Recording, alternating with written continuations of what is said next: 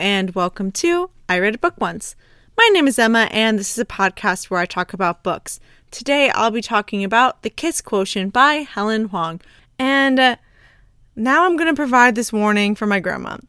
So, if you're my family, please don't listen to this episode. You don't need to know that I read this romance novel. Just stop here, please. If you're not my family or a future employer, potentially, you don't need to listen to this either, future employers out there, then go ahead and listen. I'm sure you're going to enjoy it, hopefully. Fingers crossed, whatever. The Kiss Quotient, which is a super popular romance novel about a woman with autism who hires an escort to teach her how to be good at sex / how to be in a relationship. Now, this is a book that I have resisted reading for a long time, and that it came out in, I think, 2018. Let me check. Yeah, it came out in 2018, and I've heard all about it. It's super popular. I've heard many, many YouTubers talk about it. I've seen it on Bookstagram, things like that. But I had always kind of resisted because I was like, I don't know, this is kind of an interesting concept. I'm not sure. And I'd only heard really good things about it. But I was like, I don't know. And then one of my college roommates read it over the summer, and she was like, Emma, I read a sexy book. That's not exactly what she said, but basically, right? And I was like, oh, what was it called? She was like, The Kiss Quotient. And I was like, that's just a romance. Because I thought she read an erotic romance novel where the only plot is sex. There's not really any other plot other than sex. She was like, no. And so I was like, and she said she really enjoyed it. She had a grand time with it. And I was like, you know what? This is all I needed to push me into getting it. So August is my birthday month. And for Book of the Month, once you're a member long enough, you get a free book during your birthday month. So I got The Kiss Quotient for free from Book of the Month. And I was not disappointed, you guys. It was fabulous. It was totally worth the hype. And I really enjoyed it. Will I read the other books in the series? Probably, but I don't know if I will pay for them, in that I might go to the library and pick them up. I might use a Book of the Month credit or something like that. But this one, chef's kiss, it was so good. So without further ado, I think we should get into the plot summary so I can get into the discussion section, because I have so many thoughts and opinions to share. Literally, I wrote so much on my little notepad right here that's in front of me that you can't see because this is a podcast, not a video. And so let's get into the plot summary. As always, I must issue a spoiler warning that I am going to spoil the entire plot of this book. So if you don't want The Kiss Quotient by Helen Huang to be spoiled, stop here, go read the book, would totally recommend it, and then come back and listen to this episode. I have a feeling it's going to be a good one. So basically, like I said, Stella is the main character, and she has autism. She actually has what used to be called Asperger's, which is no longer a valid, I don't know if valid is the right word, but it's no longer a diagnosis that they give. Instead, they use a term, I think, that is high functioning autism. And so basically for Stella, she has trouble with social interactions and also a bit of a filtering issue, I'll say, in that sometimes she says things that a person without autism would not say because it would be considered rude or something like that. She also has sensory sort of issues in that she's very particular about how things feel, and a lot of noise and things like that can really get to her, and she gets oversensitized. I'm not sure if I'm saying that right, but that's the basic idea. And so she's 30 years old, and her parents are basically sitting her down, and they're like, Stella, you need a boyfriend. We want some grandbabies, things like that, as parents do. And in this book, Stella is Asian, and her love interest, Michael, is half Vietnamese, half Swedish. It's never specified what Stella's ethnicity is, but it is that clear that she is an Asian woman. And so an Eastern Asian woman, actually, to be precise, exact, you know what I mean? Okay, so she's like, okay, I mean, sure. And she has this interaction with one of her coworkers named Philip, where he's basically like, are you a virgin, blah, blah, blah. And Stella has had sex before 3 times with 3 different men, and they were all very negative interactions in that they were painful. She didn't enjoy them. They were very quick. These men weren't attentive lovers. And so she has not enjoyed sex. This guy's like, well, why don't you go get an escort, basically, because Stella spends all her free time basically at work, even on the weekends. And so she's like, you know what, Philip? She doesn't say this to him. I will hire an escort. And then we enters Michael, the male main character, and he is an escort, which is such a wild concept for this book, but like, we're going for it. I'll talk about that later. And so he only escorts on Friday nights, and he does it to support his family and pay bills.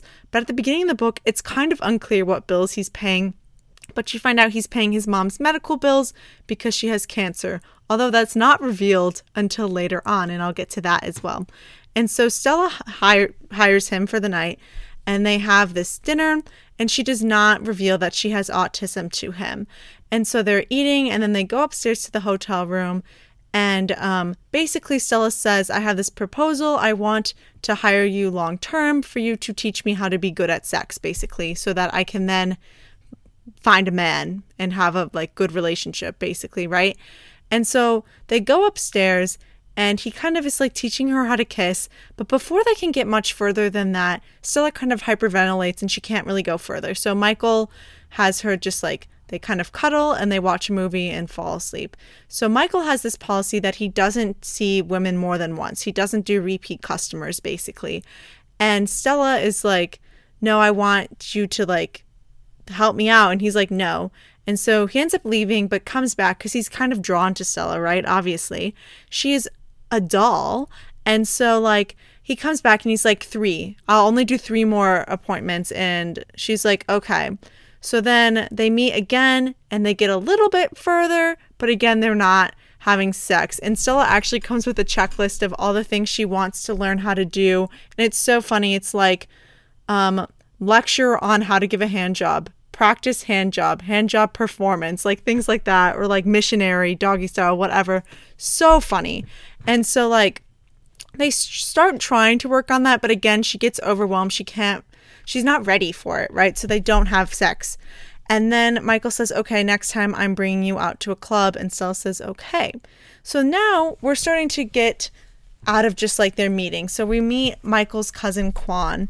And so, and as well as his other cousin, what is his other cousin's name? Okay, I literally just spent like 5+ minutes finding the other cousin's name. His name is Kai. And so Kai and Quan are brothers, and Kai also has autism, which is a relevant plot point.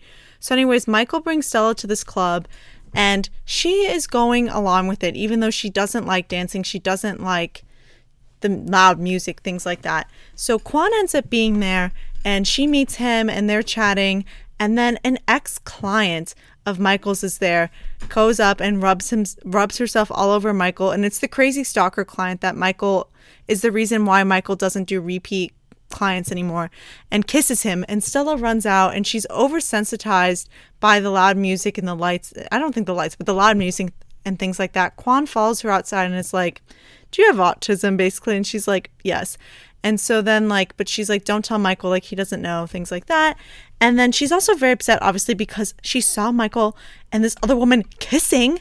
And so then eventually they like kind of make up, and Michael brings her back home and is like, I can make you feel good. And she's not ready to have sex. And she's like, you know what? I want to take the sex out, and I want just to practice a relationship, basically. So she's like, you're going to be my practice boyfriend. And he's like, I don't know if I can commit to that yet. And then Quan and Michael have a conversation in which Quan is like, do you ever think Stella's kind of like Kai? And Michael's like, no, what are you talking about? Blah, blah, blah. Like, he's not putting the pieces together. And then Stella normally has a housekeeper who does her dry cleaning for her, but the housekeeper's sick, or her daughter's sick or something like that. So Stella decides to bring her blouses and things like that to the dry cleaners. So she shows up and she's helping this old woman out, and then she goes inside, and guess who's there? It's Michael. Michael's family owns this dry cleaning business and does alterations. This is when we finally learn part of Michael's backstory, is that he used to be a designer in New York. He went to fashion design school. He was working for a company, and when his mom got sick, he had to drop out, come back home. Well, not drop out, but quit his job and come back home to help support her and take care of the family business, basically. He doesn't really like it, and it's stifling him and his creativity and things like that, but that's what he does. And she accidentally ends up meeting Michael's mom, who I think mom in Vietnamese is May. It's like M-E with like a dot under the E, who they call May the whole time, which I don't know if I'm saying that right. I apologize for my pronunciation. Who ends up realizing, because Michael kisses her and then the mom sees. So she's like, come to dinner tonight. So then Stella ends up having to go to dinner and Michael agrees to be her practice boyfriend, basically. And the dinner goes so horribly bad. It's so awful. Stella, like, doesn't realize that Michael's dad, which I haven't mentioned yet, there's the whole time this weird, like, underlying secret about Michael's dad has left and he's a bad man and you know he's a cheater, but he's also, like, stolen money and done something else, but you don't know what. And Michael keeps saying, like, I'm too similar to my dad, like, blah, blah, blah. And you're kind of like, what is going on with this secret? And so, anyways, I need to speed this up. I'm taking five ever. So she goes and she ends up asking these questions about, like, the dad and, like, where he is, and, like, questions about the mom. Then it's revealed that she has cancer and things like that. And, like, she also, because of her autism, like, they're microwaving plastic, and so that's, like, bad. It can be poisonous and, like, chemicals and things like that. So she keeps saying, like, you can't do that, like, I can't eat that, things like that. And the Michael's mom ends up crying and Stella leaves. And so Michael should have, first of all, I have a lot of thoughts and opinions on this scene. I'm not going to do them here. I promise. I will talk about them later. I have many, many thoughts. And so then Michael brings her back home and Stella's, like, very upset that she did this. She, like, feels horrible. So the next day she goes to dry cleaners with chocolate and flowers and apologizes to Michael's mom for, like, upsetting her. She didn't mean it. And she says, come to dinner again tonight. We'll try again. And so Michael ends up, like, they end up going again and it goes much better. And Michael's family, he's got a bunch of sisters, his mom and his grandma, they end up all really liking her and, like, wanting her to be a part of the family. So it goes much better after that first disastrous meeting. So Michael and Stella, their relationship continues to evolve and they're both kind of feeling each other and they do end up having sex. And Michael ends up kind of basically moving in and they're going on dates, whatever. And eventually, I'm kind of skipping over the whole middle where it's, like, more happy stuff of them, like, falling in love, and Stella's working on this problem. And she realizes, like, why do men stop buying underwear at a certain point in their lives, like their own underwear? And Michael ends up being like, oh, that's obvious. The women that they're in love, like, the women buy the underwear for them, basically, things like that. So then Stella ends up realizing that she's in love with Michael and she doesn't want him to just be her practice boyfriend. Like, she wants to, like, truly be with him. And so she buys him underwear to kind of, like, show that, right? And, like, hides it in the drawer. And she asks him to go to this, like, fancy dinner thing that her parents are going to be at and meet her parents. And this guy, Philip, from earlier, who, like, she originally thought, like, she might want to date, and her parents kind of, like, were like, oh, you could date Philip. He's there with his mom. And it turns out his mom is Michael's crazy ex-client. So that is not good. And it's not revealed at the table, per se, that he is an escort, but it's revealed that he has slept with Philip's mom previously. And when his parents, like, when her parents ask what he does, he's not really, like, being... He obviously doesn't say he's an escort, but he says, like, you know, nothing. He works at the dry cleaner, blah, blah, blah. So the dad doesn't really like him. And so Stella and Michael end up, like, walking out to the outside part of this dinner. And they get in this big argument where Michael's like, do you want me just to, like, go home and, like, have sex with you, whatever? And Stella's like, no, that's not what I want, like, blah, blah, blah.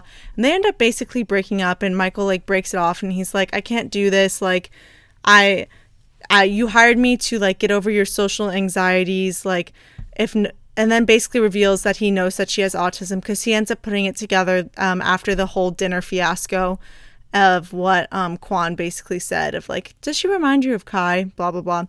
And so he ends up being, like, breaking up with her and revealing that he knows that. Stella thinks that he breaks up with her because of her autism and that he wants, like, a normal girl, basically, doesn't want somebody with her problems.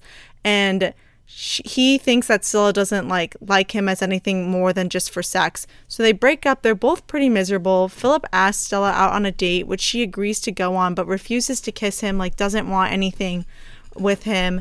And Michael then realizes that, like, you know, I got to fight for her basically, because Stella ends up helping his sister Janie get an internship. And Janie's like, yeah, she's kind of miserable too, blah, blah, blah. And they end up, he ends up like seeing Stella leaving this date with Philip, and is like, basically reveals that he's in love with her. And she also reveals she's in love with him. And then they date and they're together for real. And I feel like I'm glossed over / missed some stuff at the end right there, but that's okay. You should read the book and you can get all the details from that. So, oops, just hit my microphone. So that is the plot of The Kiss Quotient. It's time for the discussion section. And I think where we need to start with is what I was hinting at in the plot summary about the scene where Stella meets Michael's family. I am irrationally angry at Michael for this whole scene because he did not tell Stella, did not tell her that, you know, his mom was sick. She did not say, like, don't mention my dad, you know, he ran away and stole this money, which I understand that's like a sensitive topic, but he didn't even say like, my dad's not in the picture, don't ask about him. Just like let Stella go off and say these things, like just like didn't provide Stella with any of the knowledge she would need that even if you didn't have autism, you would definitely fuck up that situation.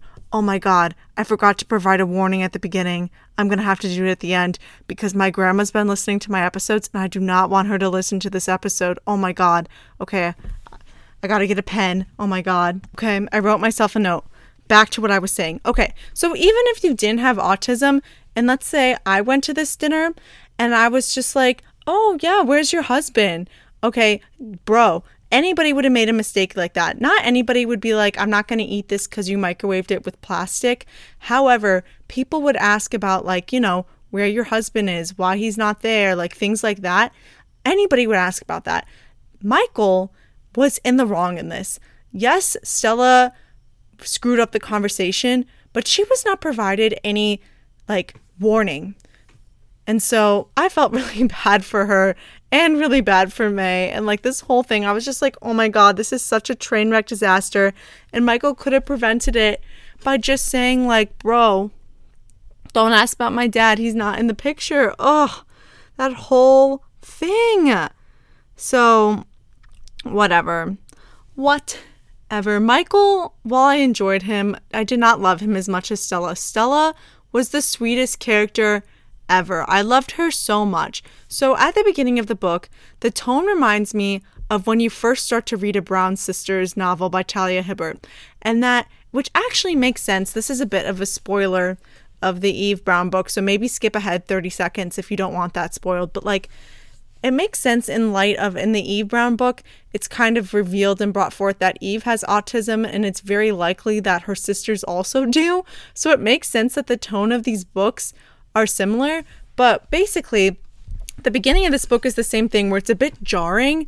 You're starting to read the book, and like, if I didn't know that this was a good book and I hadn't already purchased it and whatever, because a lot of times when I go to the library or bookstore, I'll read the first couple pages to see, do I like sort of the tone and the writing style of this book? And if I do, then I'll buy it or I'll check it out or whatever. And if I don't, I'll put it back. And with this book in particular, if I had just read the first chapter, I would not have picked it up. But the further you get into it, the better. And I think you just need to get used to how Stella talks, basically. Like, not necessarily how she talks, but like how her sections are narrated. Because since she has autism, they're not put forth the same way as a character without autism would perceive the world and do things like that. And also, one thing I didn't mention earlier is that the author also has autism, and she found this out as an adult because, interestingly, autism presents very differently in women than in men, because women do something called masking, where they kind of they take what they see others doing and then try and do it themselves so that you don't necessarily know, right? And that many times when you look at pamphlets that list all the different parts of having autism, that's not the right word. The tells, that's also not the right word. I don't know what the word is, but like the symptoms, I don't know if that's right either, of autism. Like, they're typically all focused on how it presents itself in males and not in females.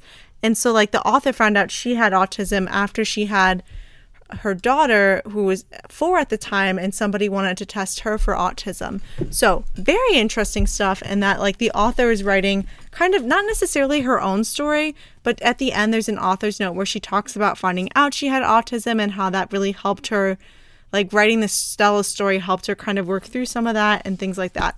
Very interesting. So it's like very good representation and true representation.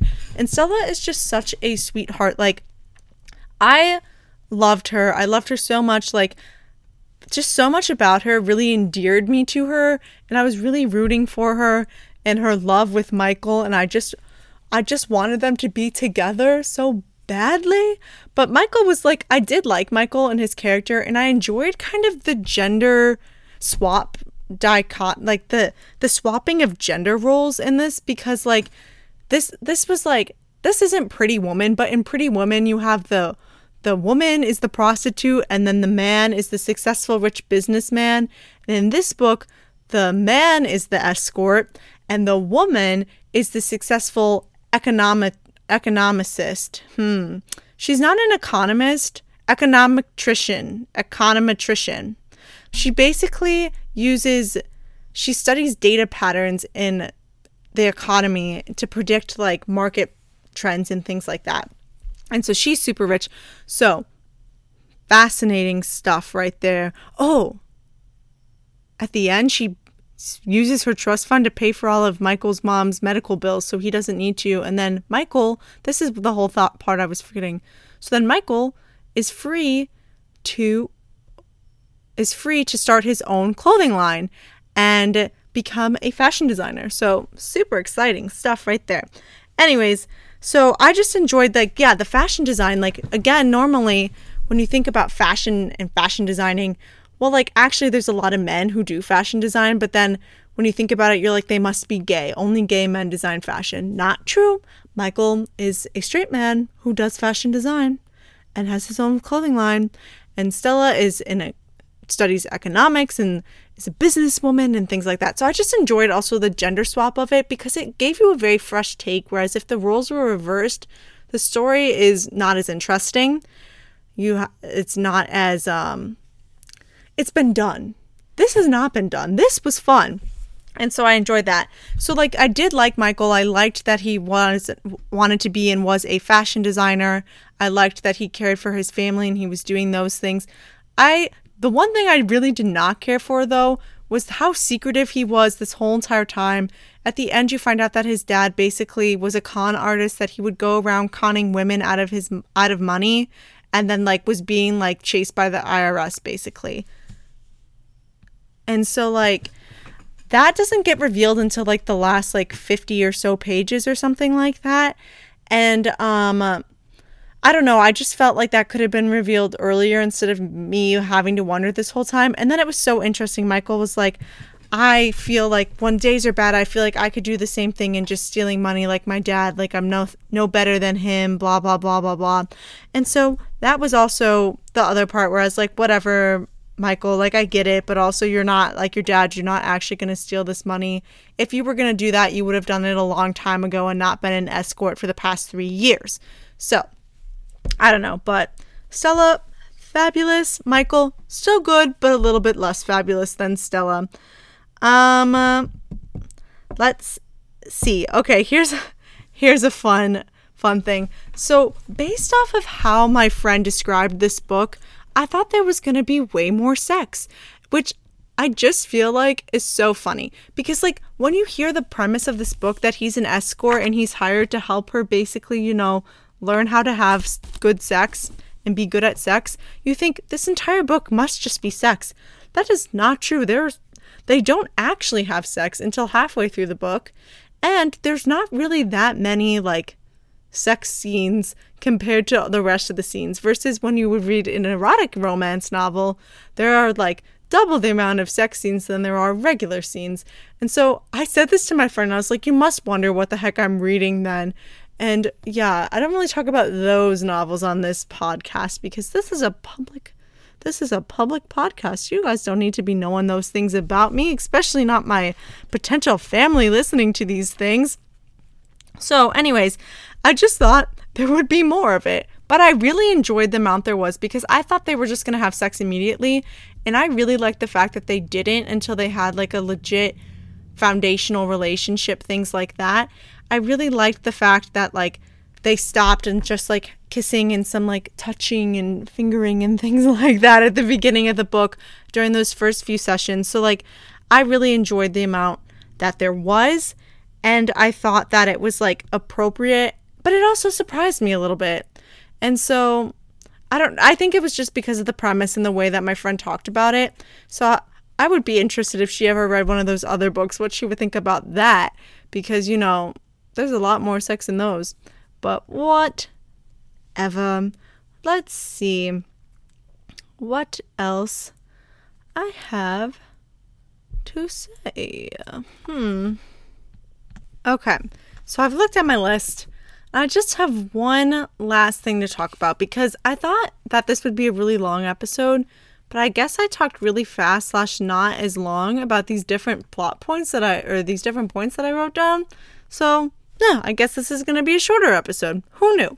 And the last thing I want to talk about is the breakup. So what I found super interesting is that it happened earlier in the book than I thought it would. So normally, and sometimes when you read a romance novel, one of my favorite booktubers, Cindy, from With Cindy, likes to call it the third act conflict.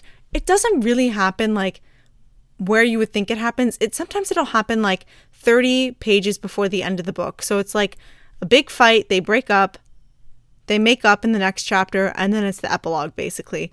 This book was not like that. There was probably at least, 50 or 60 pages after their breakup scene of plot that is happening after that, which I thought was good because it gave it more time to be resolved. Now, it was clearly obvious that there was going to be some sort of like breakup because of the fact, you know, that like when you have a relationship like this also happens with fake dating, but in a different way. So like in this, because there was like a contract in place, Michael ends up like part of the reason what it gets so bad is that Michael, when he moves out of Stella's place after they break up, he leaves the check. So Stella thinks that like the whole thing was out of pity, like she really like is tying it to autism as the cause and things like that.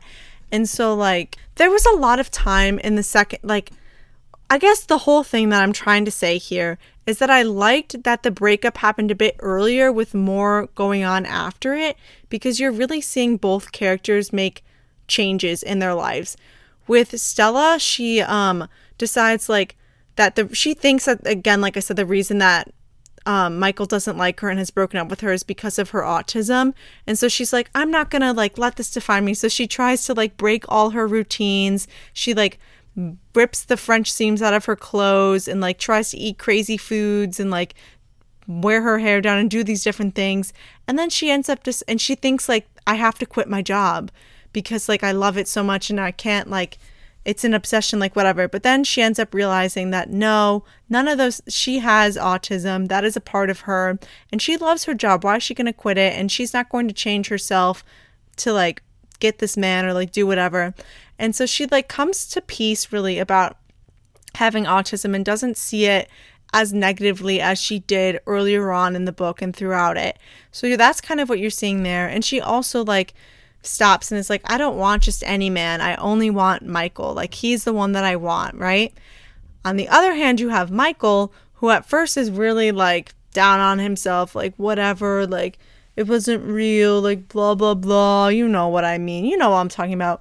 But then his cousin's like, dude, what the heck? And his family's like, dude, what the heck? How could you let Stella go? Like, I love her. Like, what the heck? And they all are like, you can't just keep living your life for others. You need to live your life for yourself, right? And then because Stella like ends up paying for the mom's treatment by starting this new program that's funding, that basically pays medical bills for people without insurance, basically, because Michael's mom doesn't have insurance because of the whole thing with his dad stealing all the money. So like after that frees Michael to quit the dry cleaners because it doesn't make him happy, and it allows him to launch his own line. So he needs to make those changes in his life before he goes back to Stella, so that he can like come back as like, I'm not just going to be down on my luck, like chip on my shoulder, I'm a escort, blah, blah, blah. I can't live my dreams. Like he's pursuing them. And then they were able to get back together. So, like, I really, the part where they were broken up was still, like, a good part of the book. It was, like, necessary, things like that. So I think that's where I'm going to leave it. 100%.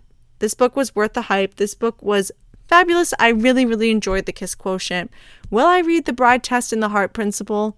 One day. I think I probably will. I would not anticipate episodes coming at you real soon about that.